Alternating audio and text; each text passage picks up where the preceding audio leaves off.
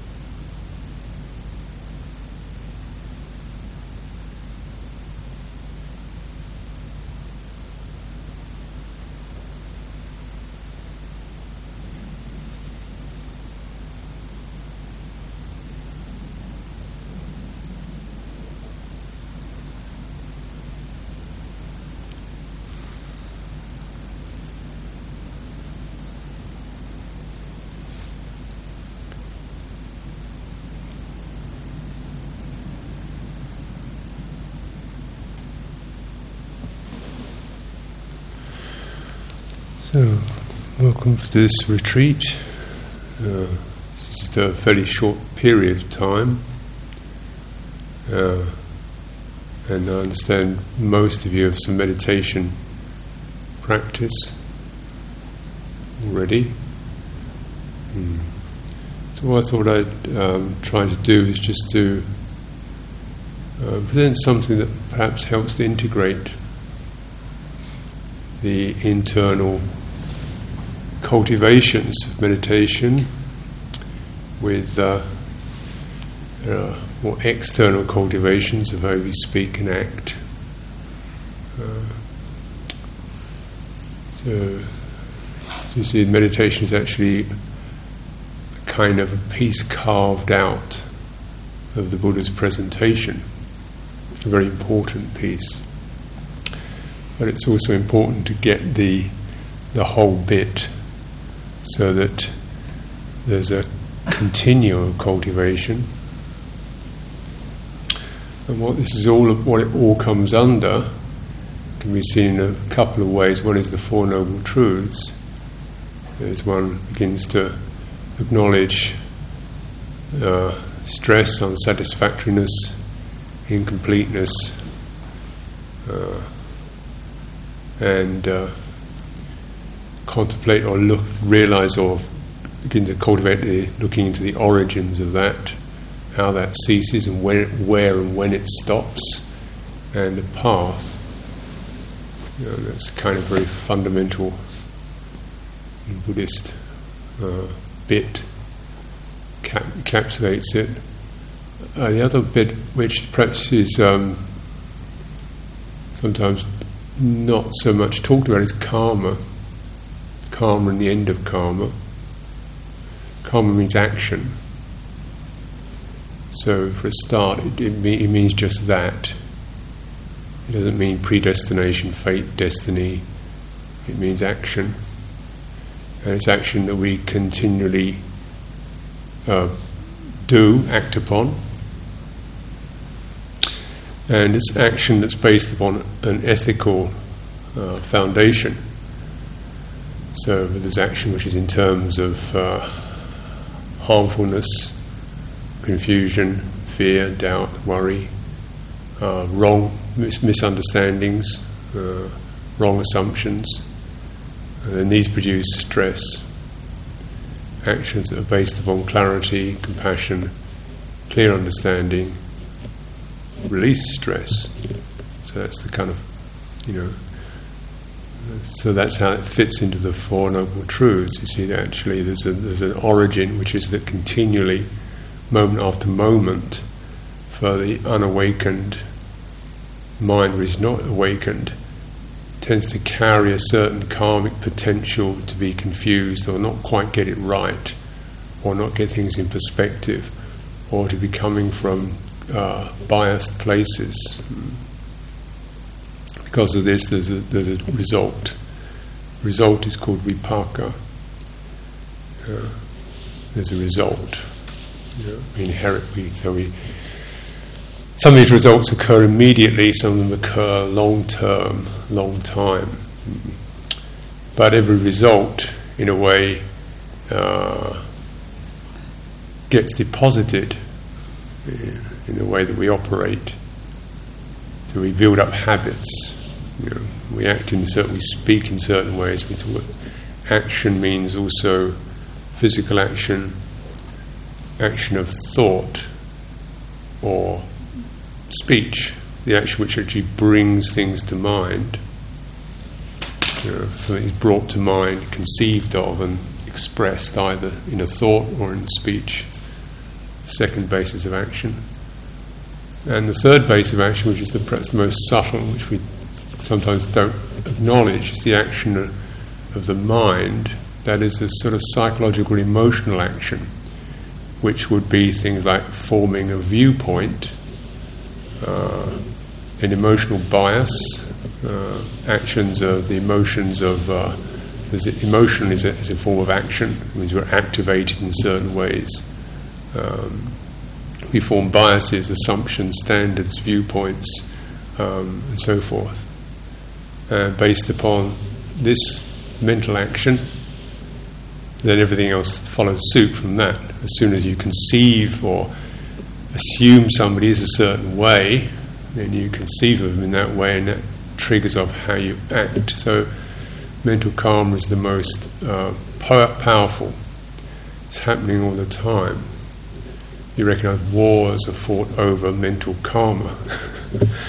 start to conceive of people as enemies or terrorists or you know, whatever it is, you know, as one of them, then that acts as a basis to justify doing all kinds of nasty things to them. Yeah. So this is the uh, kind of mental action. Also, mental action uh, involves how we regard ourselves. So we keep regarding ourselves as inadequate or failures or, you know, self importance on one hand, conceit on one hand, or self degradation on the other hand.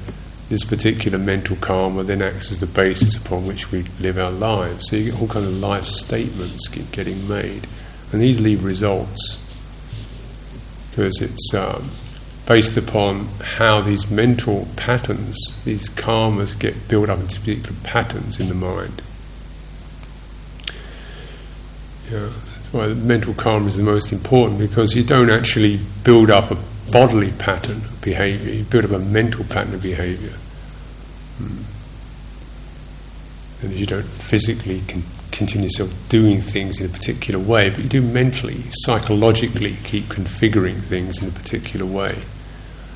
So that's uh, so that particular retaining of, of, impressions, of actions, of old habits is the is the vipaka, old karma, and triggers off fresh karma. That is because we see things in a certain way, we act in a certain way.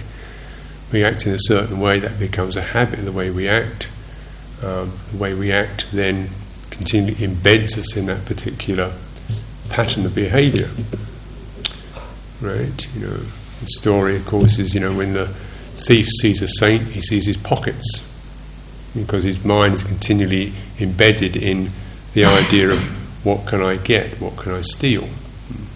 It's a obvious example. The, what we continually focus upon, where we train our minds, then becomes the habit of the mind. The mind will then run that way. Keep seeing people as enemies or as uh, whatever, you know, there's good and there's bad karma, then your mind runs that way. You, you know. And particularly how we regard ourselves, of course. That too is mental karma. If we keep regarding ourselves in a certain way, that becomes the habit of the mind. And the habit of the mind, that's the first, that's, the, that's the, almost the immediate way we keep regarding ourselves. Yeah. So this is, this is called old karma. So every fresh karma keeps cutting the groove deeper, keeps cutting the groove deeper, and it sets up a tendency to keep acting in that particular way. And the particular forms it takes tends to be based upon um, uh, hunger for for pleasure. We want to feel pleased, we want to feel enjoyable, we want to feel happy, we want to feel well-being. So this powerful impulse in that way. And the other, we want to feel safe. We want stability and security. We want to feel steady. We want to feel at rest. We don't want to feel uncertain. We don't want to feel anxious. We don't want to feel unsettled. We want to feel steady and happy. Um, which is, you know, well, why not? You know, uh, and meditation, you begin to acknowledge how many of the habits we've developed to bring around those goals have not provided us with the results that we were looking for. We've tried you know, various things that we try. We tried music, which was kind of nice, but yeah, you know, we tried food, we tried sex, we tried whatever, you know, and it was yeah, it was nice, but and sometimes it wasn't nice at all. so uh, you know, and there's also the the recognition that uh, some of these pleasure seekings also can make us morally a little bit um, uh, dubious. So we can start to get unscrupulous about how we obtain our, our pleasures, taking things that aren't given, telling falsehoods um, in order to get what we want, holding on, possessiveness, possessiveness of other people that have been unskillful and cause stress to ourselves and others. So we begin to recognise this. Yeah, there's a search for happiness, and but this isn't really doing it. There's a search for wealth, security, and yet, you know, where does that? Where do you get that? Because most forms of security and stability actually continue need to be propped up. Even a house, you know, you leave a house for three months and you come back and you realise you've got to fix something, something's broken down in it. The roof started to leak, the paint's flaking off. If you don't prop it up, continue, the thing's going to start to rot and fall apart. Physical form, you know, it's going to start to break up and fall apart. Whatever you do, it's going to do that, but it's going to do it a lot quicker if you don't look after it. So you've got to keep kind of propping up these things, keep working on it. Relationships, you know, where we might find we can find people we can live with a stable, secure relationship. Fine. But it does need continual work to keep it going. If we don't do the work, things tend to go out of whack. Um, what the Buddha is saying is actually you can find inc- uh, increasingly refined uh, qualities of pleasure and stability in meditation, which require um, which are more long lasting, still require propping up. But it's something you have a little, you have more say over. You know, in actually just dealing with this, you know, have to deal with plumbing, buildings, other people, stuff. You know, you're dealing with this, which is still work. Furthermore, he said that actually you can find a place where it stands up by itself you know, which is nibbana or the unconditioned. You can realize a place where stability and uh, well being stands up by itself. So, this is the ultimate bit. And that's where karma ends because you don't have to keep putting input in it to keep it going. Everything else, you've got to do some more stuff to keep it going, do some more stuff to keep it going. So, there's a certain restlessness and, and dis ease about most forms of, of conditioned happiness. Hmm. So, know, and the process of meditation are first are first you know there's there's putting in fresh input, which is clear, which is steady, which is skillful. Um, you know, trying to first of all get one's own intention, one's own input as skillful and steady and benevolent as as we can. Putting it in the best place into our own body, mind, and even particular aspects of our body and mind. Beginning to use that to change our wiring. So instead of the mind running down this particular course, running down that particular thought, running out in that particular mood, running out into that particular storyline, the narratives of our lives, it says, no, don't go there, go here. Go here. And every time it runs it, go here. And you train your mind to um, send its energies in the channels that are, going to provide one with the best results, the happiest results. This is a process called samatha, steadying, calming, enjoying the mind, enjoying uh, that kind of experience where you deliberately, carefully, and wisely discern where you're going to put your quality attention. What quality, what quality attention actually means, in a sense, something that's steady, benevolent, gentle, patient, persistent, you know, and where you're going to put it. Where it's going to, where you're going to plant that seed. Plant it in the wrong place, you may put a lot of effort into it, but actually it's meager soil, it's not going to bring much fruit. So this whole process of skillful attention, recognizing what's the best kind of attention and also refining and developing that quality attention and then also discerning where you get the best results and how you can how you can develop that. So that's what we call path, fourth noble truth. Um, you know, truth of the path. and it's to be developed. There's particular kinds of, of uh, action that are that operate in line with the Four Noble Truths. The first Noble Truth of dukkha or dis-ease or unsatisfactoriness is to be understood. You've got to actually open to that, acknowledge it, which is not a blaming thing. It's just an acknowledgement of does is this you know, where and then also where is the stress in this? So, second noble truth, uh, the origin of suffering has to be abandoned. You see, where so there's particular action there. Is that particular sources of stress in our lives, addictions of various kinds, narratives about lives that are defunct, or defective, taking us to bad places, can abandon that put it aside, and do it repeatedly until you've your mind isn't running down that groove anymore. Third noble truth, where where um, the, the distress stops or the unsatisfactoriness stops, that is to be realized. Is you really acknowledge that because these are this may not be complete and utter liberation, you know, forever, but it's like one moment where, hey, that's a little, that's a little better there. That's a bit easier there.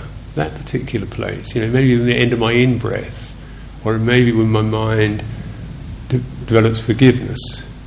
Ah, it's there. That particular bit. Yeah. So it's to be realized. It's satya, which means there's certain truthfulness, accuracy, specific accuracy about the places in our experience where there's less stress, where the particular stressing ceases. And uh, this is a third noble truth. So it doesn't mean this is something that happens right at the end of the story. It's happening as part of the process. You know. So right now we can probably find bits of our body that are You know, not so comfortable, it feels good. Somewhere it feels quite okay.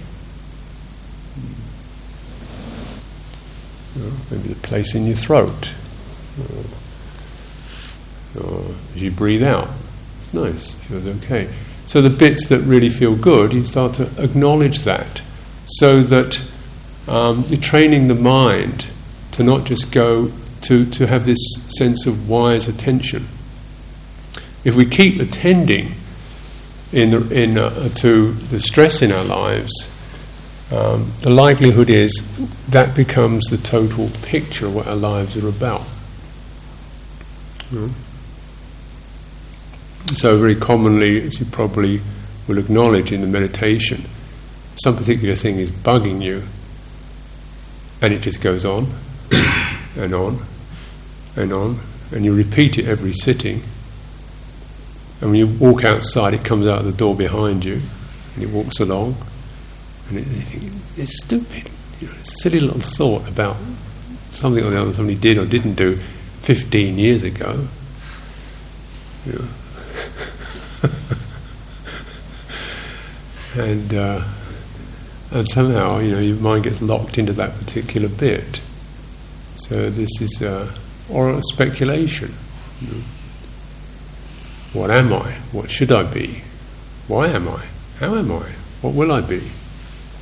Why am I? Where am I? What am I? Good, what, you know, just so the mind is kind of gets locked in this doubt pattern. And so the more energy you give to that, the more it maybe comes up with all kinds of narratives about why I am the way I am, what I should have been, you know, rewriting the story of my life, getting up in the dock, proclaiming my innocence, um, prosecuting everybody else uh, for as long as they've done me, and that was because of him and her and that and this and that and the other, and I should have done this and I should have done that, rewriting the script. Wow, that was an hour gone. you know, how did, how did, where did that take one? You know, where did that take me? Anywhere useful? Anywhere good? No, apart from maybe just the kind of realization just how much um, potency there is in this stuff to, to, to keep these narratives going. And recognizing, hey, you know, you're never going to get this stuff doesn't end. You know that you go into it; it doesn't end. This is what samsara means. It means it doesn't end. and samsara is not a, not a feeling or a thought. It means the unending quality. You know, the, the going on, the continual going on of narratives. They say, well, when you just put your attention to the soles of your feet, uh-huh. What's the point of that? We Just do that. You find somewhere where there isn't a story. So it's a very simple little example. Walking on, feeling the soles of your feet, letting go of the all the uh, narratives. You pick up a new one about the soles of your feet, of course. But very, but so, but then you see that the the path has to be developed and cultivated.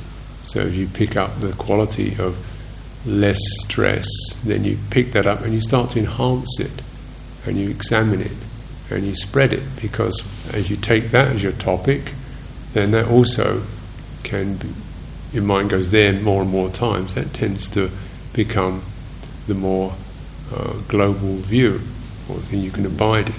This is called samadhi, concentration. When you find a place which is comfortable and uh, uh, arrive it through a skillful mental action, and you abide in that, and so that that's called samadhi, right concentration.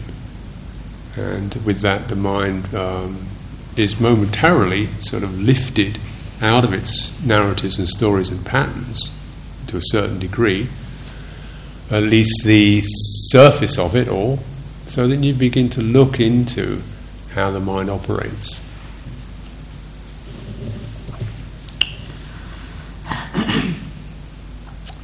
at, a, at a deeper level. this is so all this cultivation sometimes called kammatthana, which means a foundation in action, is the principle. Yeah. all of us have in, inherited old karma, start being born. You inherit uh, this particular sensual, physical, sensual form, which has its own particular kind of momentum to it. It's like this is the snow, this is the snowball rolling downhill. Yeah. It's not. We don't start from a blank sheet. We don't start on level ground. We're all snowballs rolling downhill because we're in. We are. This is what this thing is. This born thing is. And so it has natural propensities to gather, to cling, to accumulate. It's got natural tendencies, reflexes. It's like this. So all the time, not because of something anybody's done, but just because of getting born into this. That's why the Buddha recommended, if possible, to, to not do it again. but since we've done it, you know, there's no point in wringing one's hands and lamenting about that, but to see, well, for a start, can you steer your snowball in a good way? And then can you lessen the amount, the, the, the, the slope, so it's not just rolling pell mell downhill? You've got some guidance with it, and it starts to at least uh, gather up some goodness, something that's going to uh, feel, take one to a good place, get a good direction for it skillful karma. And yet, um, the aim really is to when one, so this is what we do with uh, on several levels through bodily action and, and uh, is uh, um, and speech action is what we keep precepts for. So you say, you know, you keep the precepts for this particular purpose. It's what it's about. Because if we don't keep the precepts, then um, it's kind of random, really. You know, one is uh, subject to all kinds of influences, and you want to get a kind of ethical perspective on life as, as really an important basis if you don't have an ethical perspective on life, then perspective of life will tend to be what? You know? What, what do we base our worldview on? Social pressures of some kind, money, job, um, so on.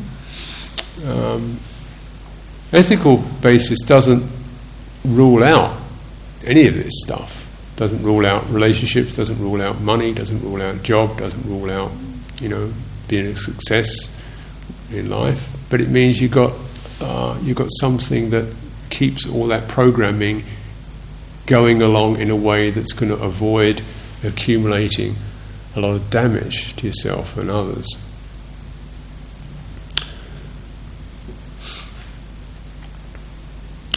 And then the mental karma is what we deal with in meditation.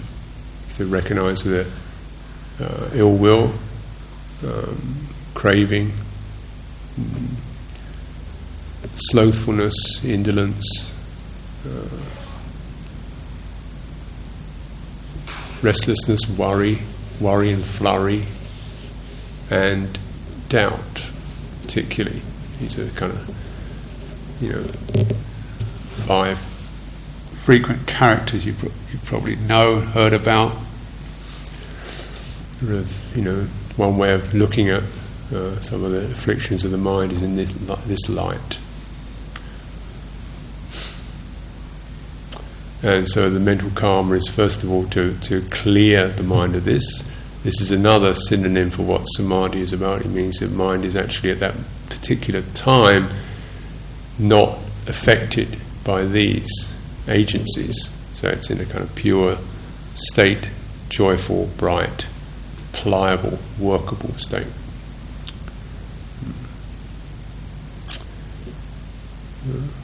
And so this is a meditation. So you get a sense of how you know, the meditation fits into the rest of the things that we are doing, and it it keeps in a way verifying uh, the rest of it.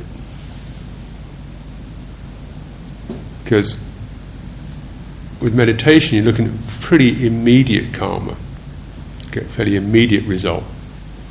It may not seem like it's that immediate. You've been practicing for a few years, you know, you're still struggling with various difficulties, but it's the immediate result of actually taking responsibility for the mind, and you know, you get maybe a short-term result, not necessarily long-term, but your mind gets a bit steadier, brighter.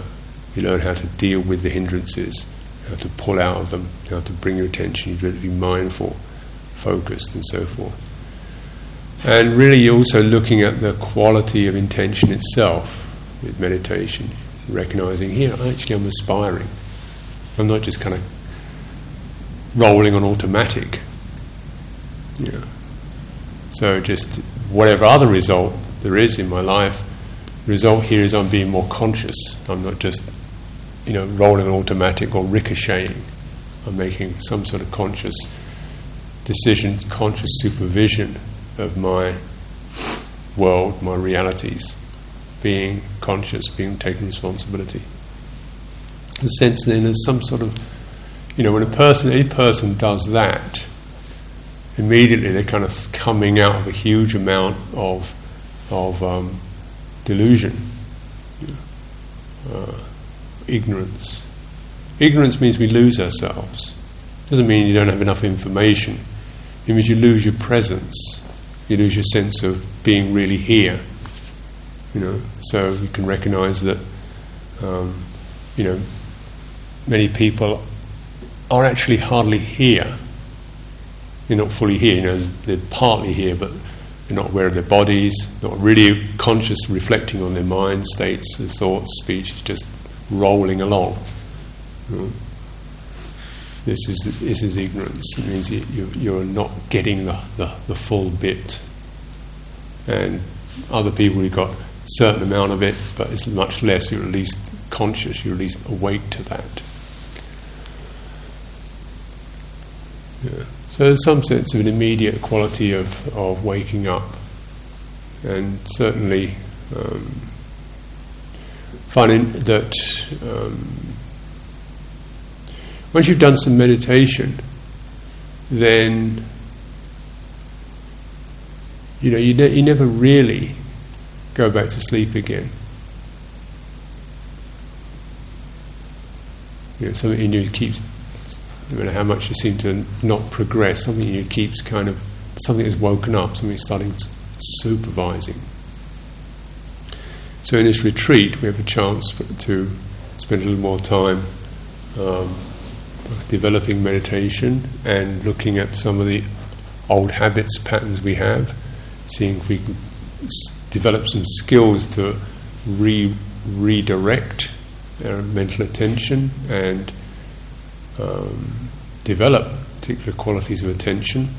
Attention is not just a a push thing, it's not just a pull thing, it's not just a spacious thing, it's, it's a whole flexibility. Sometimes you push, sometimes you're spacious, sometimes you release, sometimes you investigate, sometimes you just mollify, sometimes you just express metta, kindness, and it's knowing, you know, the right kind of fit for yourself. You know, particular qualities one needs to enhance in oneself and in particular quality to enhance with particular paces of your, of your patterning, the old patterning that you carry. This is something you can, you can only know for yourself. It's not, not the same as mine. So, but through the practice, we can begin to get a tailor made, build up a tailor made sensitivity to our uh, old inheritances and, and work with them. So it's a general treat teaching and also very intimate, specific practice that we, we all undertake.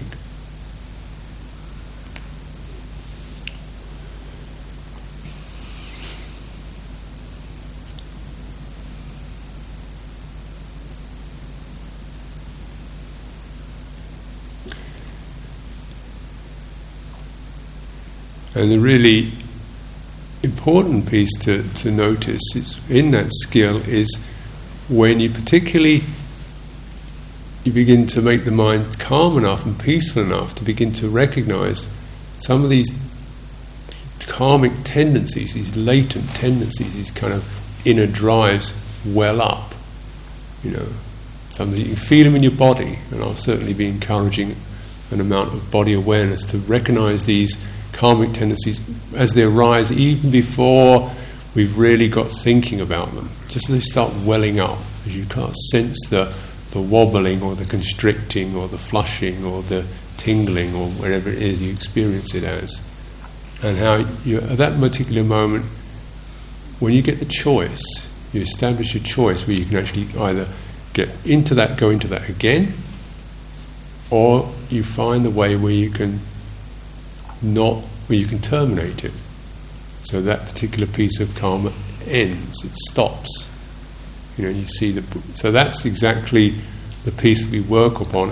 How old patterns come start to come up, and this time you're on the ball with it, and you don't go there anymore. That's how you end karma. That's how you end it. You know, you're about to go down the blaming path again, and you and you didn't have to do it. You, you had a choice, and you took the right choice. You could see what the what the, the mind was about to do, and you you were able to stop it. You didn't need to be that person. You didn't need to be the victim. You didn't need to be right. You didn't need to be wrong. You didn't need to be somebody. You didn't need your history. You didn't need a future. You didn't need to know. You didn't need to prove. You know, you just, that's where it ends. It ends in a piece of what we take ourselves to be can be dropped, can be moved out of. So what is left? This is you put your own words around that. That's the peace that the Buddha was pointing to. Where it ends.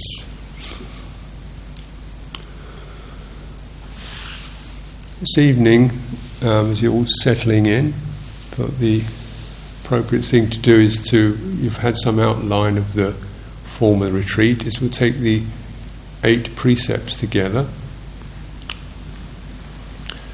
Um, so this is uh, ethical basis.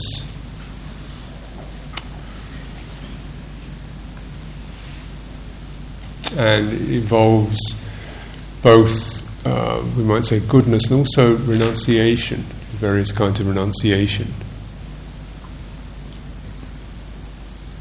which we take on for a retreat, just to begin to see that you know, some, some things can, certain amount of lessening the amount of stuff we're carrying, the amount of energies, the complexity of energies that we're carrying, actually is, is possible and beneficial.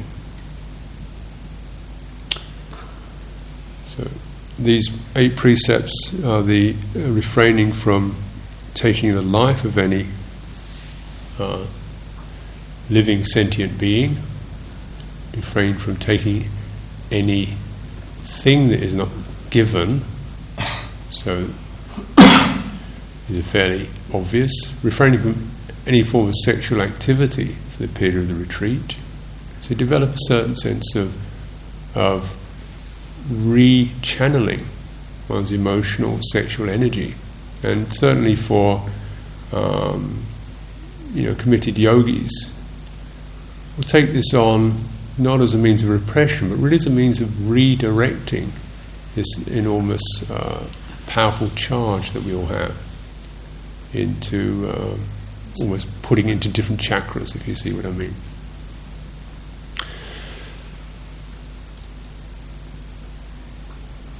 Certainly, this is what the retreat center is about: putting it, just putting that aside and looking at using one's energy in other ways refrain from um, harmful speech. So this is generally un- understood as falsehood or even exaggeration, saying something is what it isn't, something isn't what it is. uh, falsehood, cursing, swearing, you know, verbally abusing other people or oneself, backbiting, gossiping, or just just babbling. so stand here normally for retreat is of a stand of silence or, or just speech which is purely for function or for asking questions or giving Dhamma talks. that nature. So, and uh, this is uh, very uh, helpful to to learn to actually say speech which is useful, something that you actually wouldn't mind having recorded. That's quite a good way to, to consider one's speech. How much would you like to have put down on the tape and played back? Prunes quite a lot, probably. Yeah. Yeah. So the right speech is considered something that's a treasure. So to cultivate right speech and to start to prune and contemplate um, speech habits, which definitely affects the way we think, and the way that naturally affects meditation. If the speech is all over the place, the mind is all, goes all over the place and picks up topics that have no particular relevance, just is scattered. So, in this um, theme, it's also good to either refrain from reading uh, or to have very simple reading that you do slowly, just a few lines, something you can take in and turn over in your mind.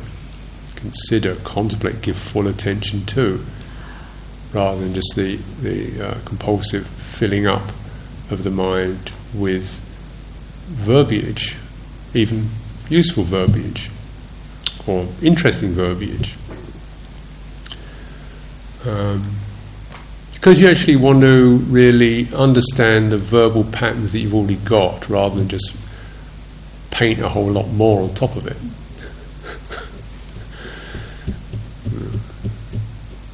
so you use thoughts and ideas that will help you to understand the thoughts and ideas you already have.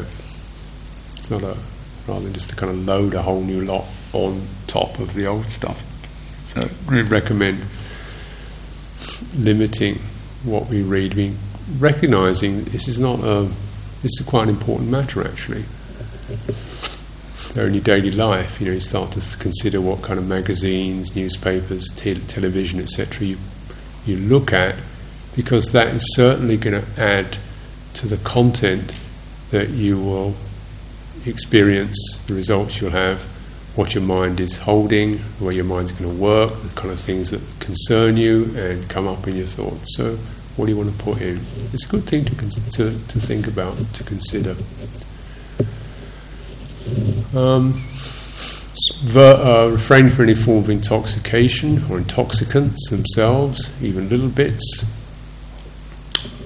is uh, a good practice. Just recognizing even, you know, a glass of wine, which we may not going to get sozzled on, but still, um, you know, why, why bother? Uh, we may think, wow, why, why not? So this one didn't go down a bomb in France. I was in teaching in France, and the sort of blanched expressions when I said, oh, perhaps no wine. You know, it's possible to exist without wine. And I think the thing was, well, it's possible to exist, but why bother?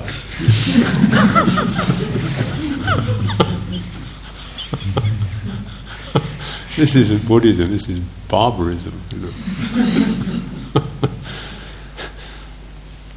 but the thing is that, you know, you recognize, okay, fine, you know, but do you know how many people binge drinking. Three, one in three men, one in four women. Binge drinking. Um, do you know how much crime, violence, abuse, sexual abuse, physical violence is directly related to, to alcohol? You know, you know liver trials, how many people are wrecking their health this stuff? Wouldn't it be good if, if we actually said, hey, hey, this stuff, you know, it's not something to take lightly. So okay, one glass of wine isn't going to do you any damage, but if you actually were part one of the people who said, wait, look at this, you know, um, this actually is a poison. So that there isn't, you know, if you've got a glass, you drink one glass of wine, almost certainly you have at least one bottle in your house, two bottles in your house. And maybe, you know, when times are a bit rough, you have three glasses of wine. Or somebody else comes round and you have a few glasses of wine. So it's a sense of just, you know, giving it some thought, some care uh, about establishing a particular trend. Be very putting life on the line.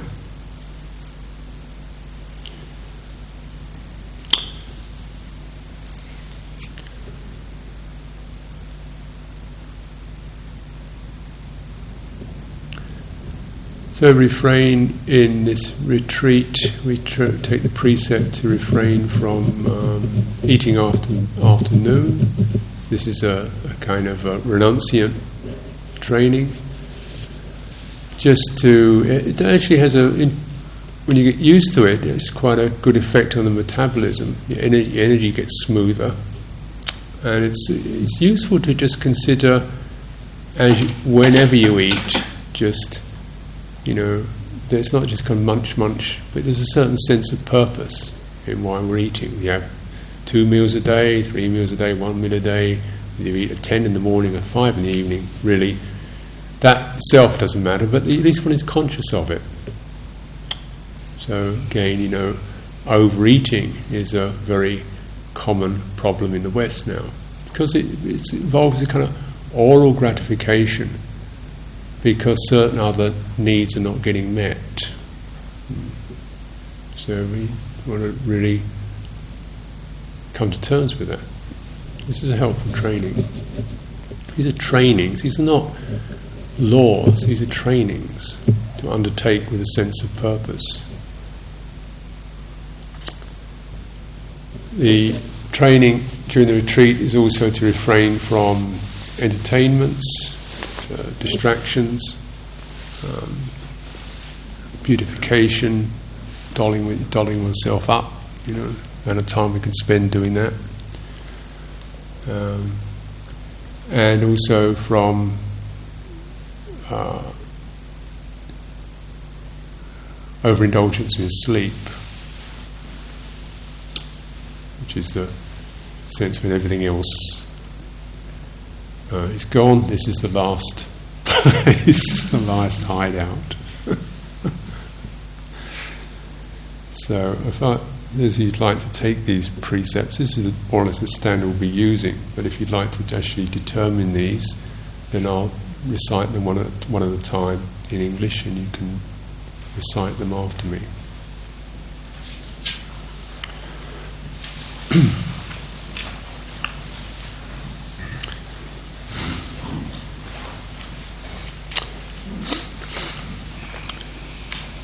tassa bhagavato arahato samma sambuddhassa namo tassa bhagavato arahato samma sambuddhassa namo tassa bhagavato arahato samma sambuddhassa undertake the precept to refrain from taking the life of any living creature.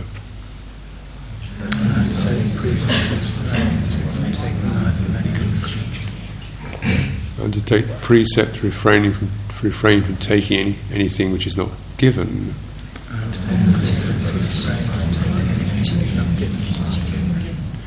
I undertake the training to, re- to refrain from sexual activity.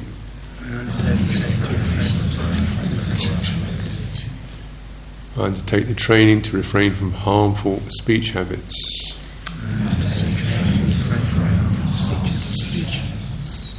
I undertake the training to, to refrain from taking intoxicants. Undertake the training to refrain from eating after noon. undertake the training to refrain from beautification and entertainment.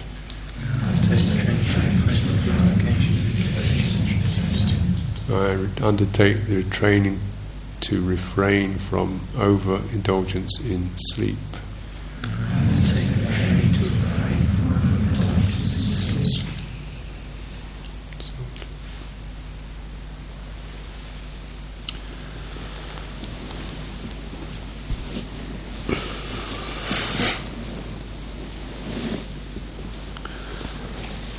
So, some time for meditation, for meditation, and um, what I recommend doing as as you enter this re- retreat is just to bring to mind some qualities that you admire. Uh, it's a way of developing uh, recollection of Buddha, Dharma, Sangha. So these, in a way, typify in various ways the qualities that are admirable for a spiritual practice uh, wisdom, compassion, purity, you might say, the Buddha, um, or awakened, or released, or not suffering. Uh, and in Dhamma, that which is uh, what can be brought to light, can be revealed, is accessible, is relevant to our lives, is furthering. We can train, we can practice with it. It's not a metaphysical system, it's relevant, it's, it's accessible to myself, it's not something you have to be attained in order to get hold of. And Sangha, qualities of people who have uh, cultivated and obtained results. I'm so sorry. So, anyone you consider in that light, like teachers, sages, um, even results in yourself. So there's ways of, of reflecting and bringing to mind admirable qualities. And these are the things that you want to be looking at, at what you bring to mind, the fact that you can bring these to mind, and the effects they have in terms of giving yourself a sense of, of just of lifting. You know, it's not I've got to be like this, I've got to get to this state, but actually where where things resonate for you, where you feel a sense of inspiration and resonance. So as you come into the the meditation position, letting your other concerns be taken to the door and gently escorted out for the time being.